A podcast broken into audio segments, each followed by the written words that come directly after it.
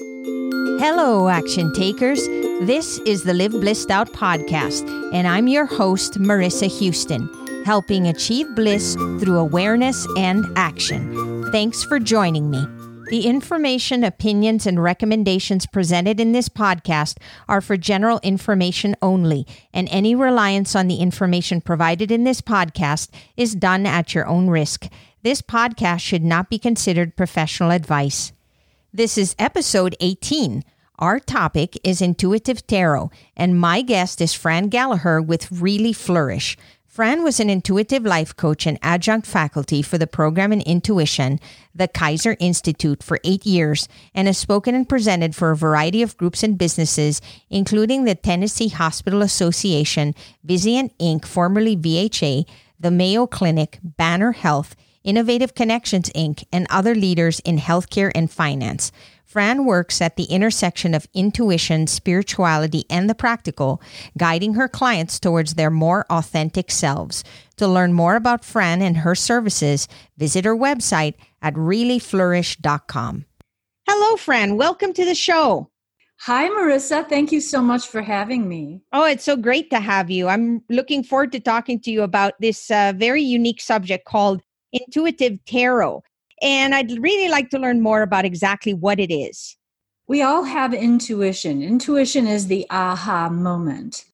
Tarot is, in general, lots of different cards that provide guidance and a focus for intuition.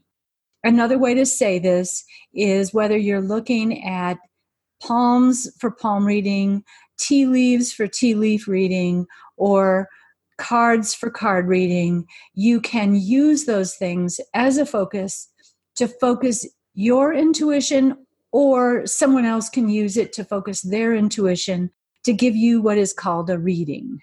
In essence, it's a tool. There are different tools, and this is one of them. That's exactly it. Why would somebody be interested in having this type of reading? The first idea is that we are all connected. There's a general notion out there that scientists are looking at the fact that somehow information, whether it's emotional information, relational kinds of information, these things pass between all of us. And some of us are more aware of that than others. Research also shows that the brain only allows us to really notice a small percentage of all the stimuli that is available to the brain. Uh, let's say you drive to work and you don't remember everything that you saw. You can't because you can't hold and process that much information. Let's say you've gone through your day or several weeks or whatever amount of time, and you've gathered all kinds of stimuli that you haven't unpacked, you haven't figured out you can go to someone who is intuitive, and the idea is that they can unpack the general notion of what's going on in your life. The other thing is that we are both conscious and unconscious beings.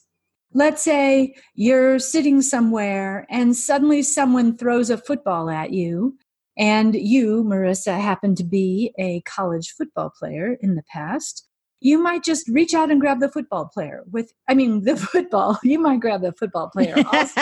I don't yeah, you could grab either one that's right. But you, you might reach out and grab the football with no conscious thought. Imagine all the things that are going on unconsciously. And just as dreams are a language of the unconscious, tarot cards, they are the language of the unconscious. Some decks use abstract images, some use more concrete images, and everything in between. And these images represent a common story of human experience. What we call that is archetypal language. An archetype is a common way that a human might show up in the world, a common situation for humans falling in love, becoming ill, getting rich, getting poor, good luck, bad luck, whatever it is. All those things are archetypal. And tarot cards can tell an archetypal story to someone who is adept at using them. Now, you can become adept at using them, or you can go to someone who is presumably more adept at using them. And the question about predicting the future kind of bothers me because we are constantly predicting the future. If you're driving along the interstate, face it, you're driving way too close behind the person in front of you unless you want 47 cars to pull in front of you. You are predicting that that person is not going to suddenly slam on the brakes. You're predicting the future. If you see a 16 year old downing a bottle of Jack Daniels and then getting in an automobile, it doesn't take a tarot reader or a psychic or a scientist to predict that there could be a problem. We are constantly assessing what I'm going to refer to as probabilities and possibilities. Right now, it is possible that hippopotamus could fall on you, Marissa. I'm so sorry. However, it is not very probable. And the cards are going to indicate possibilities and probabilities. The best attitude, I think, about this is to have fun and be open. Now, you did mention people who are afraid of any kind of prediction. You know, the 16 year old might be afraid of the prediction about what happens when you take a bottle of Jack Daniels and you mix that with driving. I really don't fully identify with that. I don't completely understand that. But I think if you're really afraid, then don't get a tarot reading. But if you can be open and have a little bit of fun, then go for it. To your point, you really explained it well. It's probability and possibility. And I think the terminology, if we look at it from that perspective, just makes a lot more sense in the examples that you shared. And I think people are just anxious because sometimes there's bliss in not knowing. Yeah. And I mean, that's the honest truth, right? I mean, a lot of us are like, do we want to know or do we not want to know? It's the question we always ask. Do I really want to know what might happen down the road with me, or would I rather just go with the flow and see where it takes me? So, is that so much a right or wrong? It's, I think it really just boils down to a person's comfort level. And I like what you said. It applies to your personal choice and whether or not you're comfortable with it. So I wanted to ask you the difference between intuitive tarot versus regular tarot. I know that I've driven down the road many times and have seen signs that just say tarot reading. And I personally have no idea what to expect outside of the fact that I know it's some sort of deck of cards. And I don't know what's contained in it. I don't know what to expect in the process. Is there a difference between mm-hmm. intuitive tarot and regular tarot, or are they one and the same? They're the same unless someone is a charlatan. And there are, of course, charlatans in every area. How do we choose somebody that we know is going to give us an authentic reading? I, like you and most people, are going to be a little skeptical driving down the road and seeing the sign for a tarot reader or a palm reader. But I have to say, the few times I have stopped, I have not been disappointed. You can just notice how you feel when you talk with them. I'm going to go the long way around the barn on this. The creator of Sherlock Holmes was Sir Arthur Conan Doyle, and he was part of a group of people who were exploring spiritual notions, and they were called the Theosophists and they were studying various forms of spirituality. And so Sir Arthur Conan Doyle was the chair of the Theosophists. And one time I was in London and I wanted to go to the Theosophical Society. And I walked in, and inside was a gigantic sh- statue of Sir Arthur Conan Doyle sitting in a chair. And so I decided I was going to get a reading while I was there my husband and I had recently moved to what had been my dream home. And this man told me he wasn't using cards, he was just using his intuition. But he told me all kinds of things. I thought he was wrong. I thought the whole thing was nuts, and I left. Well, he turned out to be right. He predicted that we would move in six months.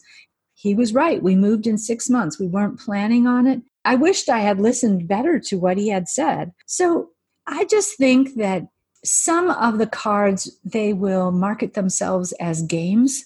And I, I don't love that, but I do like the idea that you can play with the notion. What if this person has something useful to say to you? Isn't that what you do normally in your life?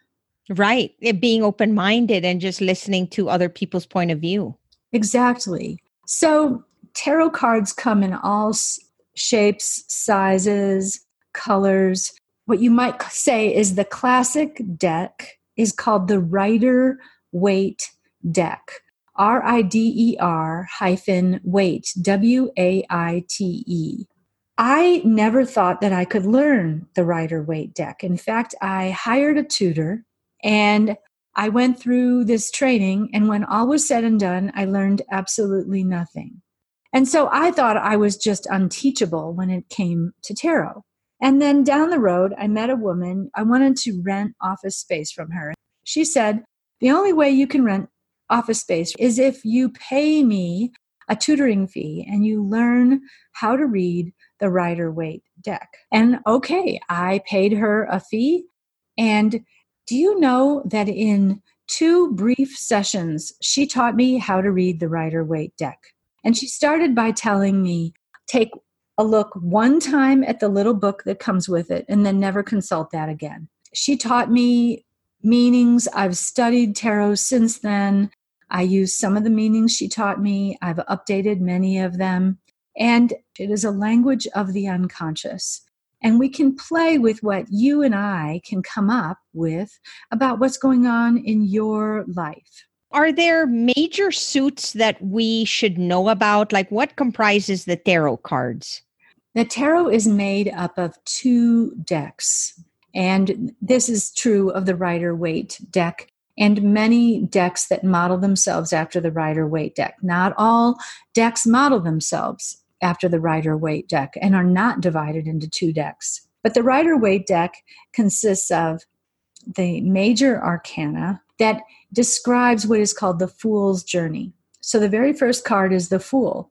So, Marissa, if I pulled the Fool for you right now, the way that I read cards, I would put that in the past position. The Fool card means that someone either needs to start a journey or they are starting a journey or they have already started a journey. If I pulled that for you right now and it was the first card, it would mean you have already started your journey. You've already stepped off the cliff, you've already started podcasting. then the story, the next card is the magician.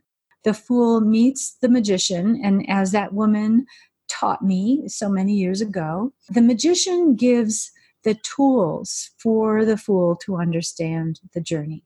And so on. Each card is a stage on a journey until the very last card is called the world. And that just means that the fool completes that particular journey and inherits the world as a result of taking that risk. And there's all kinds of things in between the kind of people you might meet on the way, a period of waiting that is represented by the hanged man. Death, and death means change. If you've ever studied dream interpretation, death means change. The ego and the mind cannot distinguish between real death and the death that comes when we drop one aspect of ourselves and allow ourselves to embrace a new aspect. That's death. So, uh, the second deck in the Rider Waite deck is called the Minor Arcana and it is made of four suits and it's very similar to our playing cards and again it's either predated by playing cards or is the precursor for playing cards and the cards go from ace to king with the addition of the page there's jack queen king and in tarot there's knight queen king and the pages are all about innocence and naivete. It might be a warning that someone is being too innocent, Or if I pulled it for you, Marissa, I would say that you are just being really open minded. You are approaching podcasting as an adventure, as, uh, gee, let's see, what can I learn? How will this go? If I ask a question, do you go through both decks of cards and go through this entire process for just that one question? Or does that encompass every question together? Are they handled individually? Believe it or not, I started out my whole journey as an intuitive as a skeptic. I didn't believe in any of this. And I feel that I was kind of forced by my own life to embrace the spiritual, embrace my own intuition, and embrace these different tools for accessing the intuition. I've had many teachers. One of my mentors, she told me there is no card that does not come without guidance. And what that means is I shuffle the cards and I think about the person I'm with. So if I were with you, Marissa, I would knock on the deck to knock the previous person out of the deck who I may have read for, whether it was me or someone else. And then I'd be thinking of you while I shuffled the cards. Now, I don't generally start with you asking me questions. I start pulling cards. I do a really simple spread. I don't do the Celtic cross. I don't do any of the fancy spreads that some people use. I lay the first card down and it's in the past position. The next card is the present, and it tells a story from there. Each of the cards provides context for the card next to it, and as my one teacher said, each card comes with intuitive guidance that appears in my head. Now, at some point, I'm going to ask you questions, maybe from the very first card, and we're going to have a conversation. If we play with the cards, it tells a story. If I get lots and lots of good cards for you, I'm going to say, Well, I think we might want to stop right here. Do you have any questions? and the person says well you know i've never i forgot to ask you this at the beginning but we're thinking of you know adopting a baby slash dog slash boat what do you think i might pull a card for that we might play around with a few questions or the person might sit back and have a pretty awestruck look on their face and feel like no i think i'm pretty full So you're saying that you basically guide the reading? I do. And, you know, their questions are going to factor into it. But from the very first moment that I'm shuffling the cards, I'm actually getting information for the person. I do eye contact in real life. But when I'm reading, and that's the word you use for intuitively accessing information for someone, I look off into space. Sometimes people will look to try to see what I'm looking at, and it's, it's just nothing. It's because I'm getting an inner vision for that person. We all have this ability. It's just that I've learned how to access it. I do so regularly. I know how to deal with my doubts. You know, I'm going to have doubts. Just the other day, a friend said she was having trouble at work. And she was having problems with this one particular guy, and she named him. And I said, Well, he's looking for another job. And as soon as I said it, I thought, Oh, Fran, you should have thought about that for a moment. And she said, oh, He is. He is looking for another job. And then I got, He's going to get a job. It could be as soon as next week, which is exactly what happened.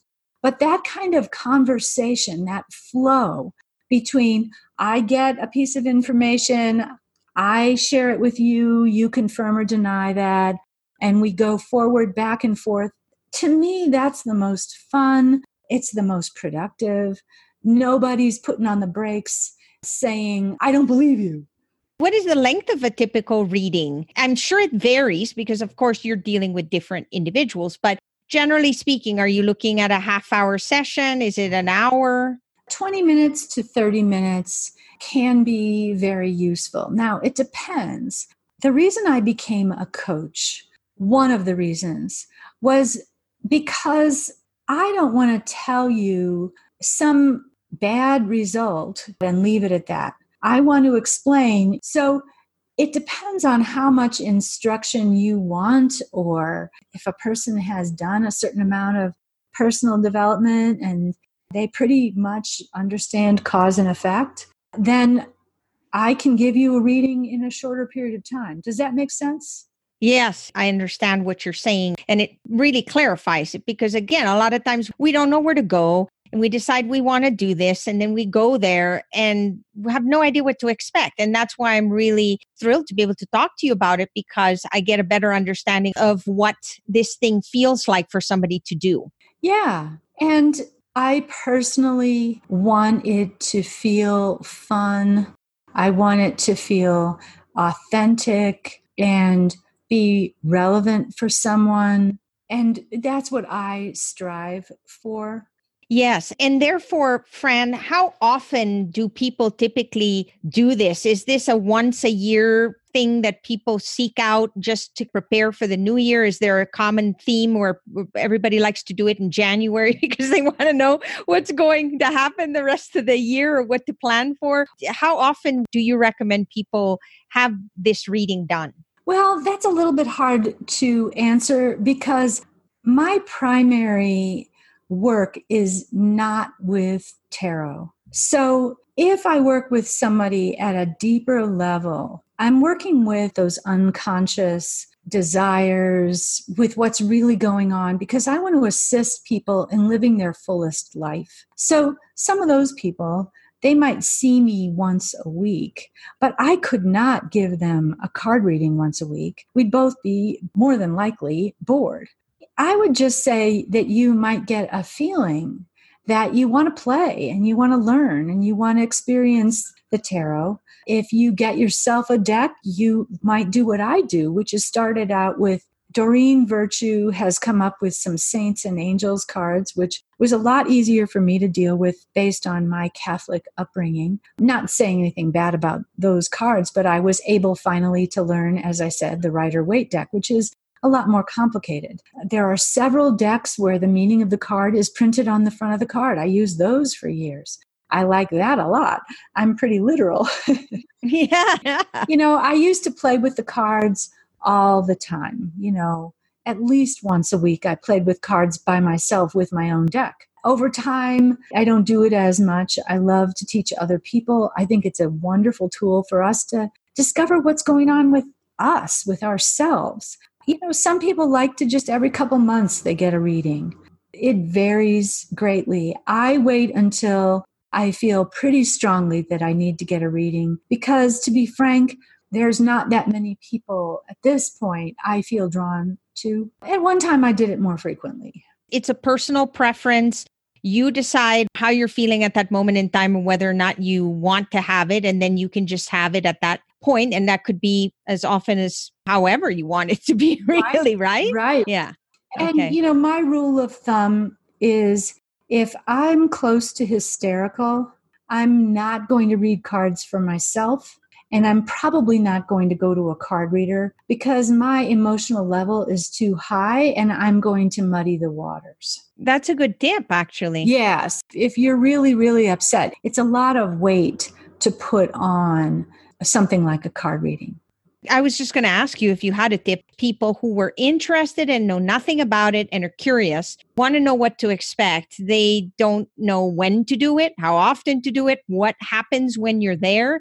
And this conversation cleared that up for all of us so that if there is somebody out there who's on the fence going, you know, I really wanted to try and do this tarot reading. What's this about? Should I pursue it? Well, at least now they'll have all the knowledge that they need to make that decision for themselves. And, you know, what I would suggest go to a bookstore or go online and look around and see if there is a deck where the images or the ideas appeal to you. Then play with that. Order that deck, buy that deck, and play with it. And I would suggest that you do both. See a competent reader, someone who you feel comfortable with, who you feel like you could hand over a little bit of your own personal authority to them to tell you what's going on in your life. And then also take some time to play with a deck so you start getting a feel for what is really quite magical. It's like dream interpretation. I'm not going to go to somebody who has it in for me to interpret a dream. I don't really need whatever message they might have for me. To be able to just know that you're walking into the land of what is mysterious and unconscious. And do it. Why not? What is going on in our world? What we see is only a portion of what's really going on.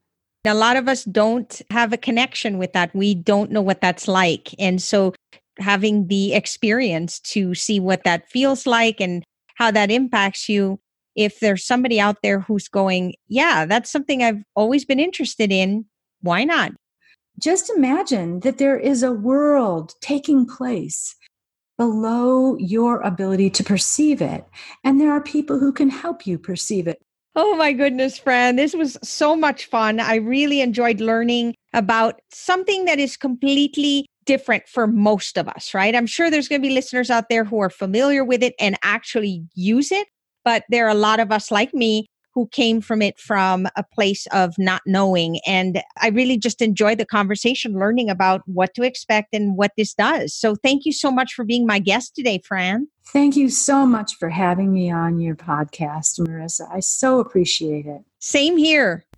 What's your best practice for developing your intuition? Send us a tweet at LBO Podcast. Thanks for listening, and thanks to Fran Gallagher for being my guest. If you find value in our show, please visit liveblissedout.com to reach out, subscribe, and share on social media. This show is made possible through listeners like you. Thank you. So long for now, and remember to keep moving forward.